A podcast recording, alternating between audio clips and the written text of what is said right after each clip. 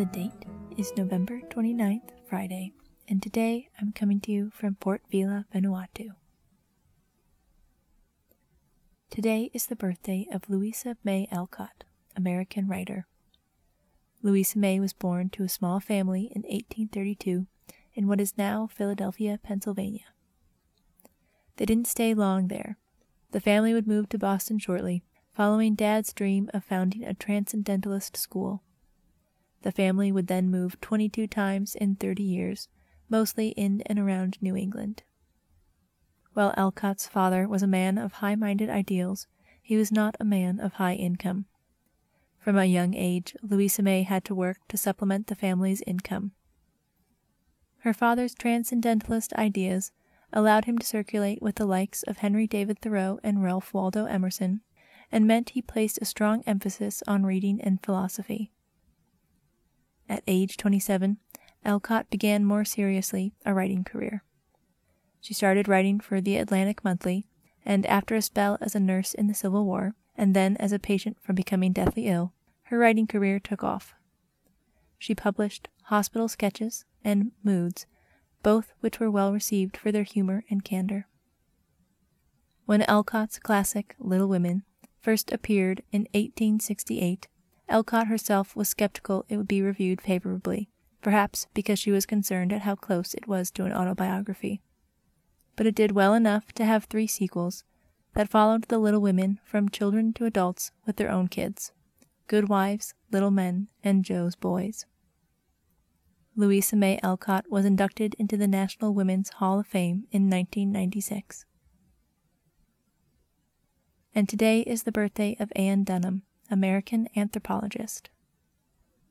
While a student at the University of Hawaii at Manoa, Dunham met an intelligent, independent man from Kenya named Barack Obama. The two, Dunham 18 and Obama 23, fell for each other and married, against the wishes of their parents, despite the fact that Anne Dunham Obama was already 3 months pregnant. Dunham gave birth to Barack Obama II in August 1961 and was in classes that semester, this time at the University of Washington in Seattle.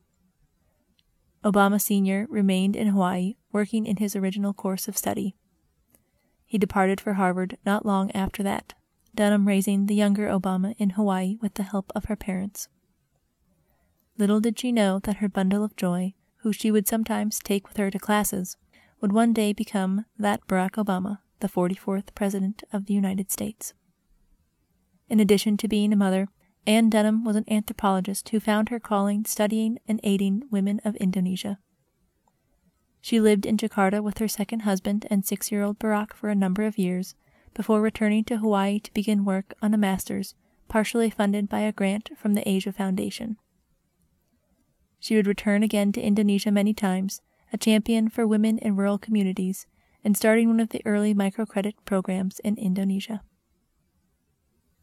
Today's poem is Lullaby by birthday writer Louisa May Alcott.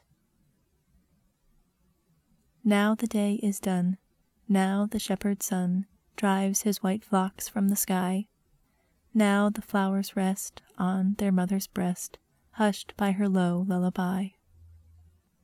Now the glowworms glance, now the fireflies dance, under fern boughs green and high, and the western breeze to the forest trees chants a tuneful lullaby. Now mid shadows deep falls blessed sleep, like dew from the summer sky, and the whole earth dreams in the moon's soft beams, while night breathes a lullaby. Now birdlings rest in your wind-rocked nest, unscared by the owl's shrill cry, for with folded wings little briar swings and singeth your lullaby.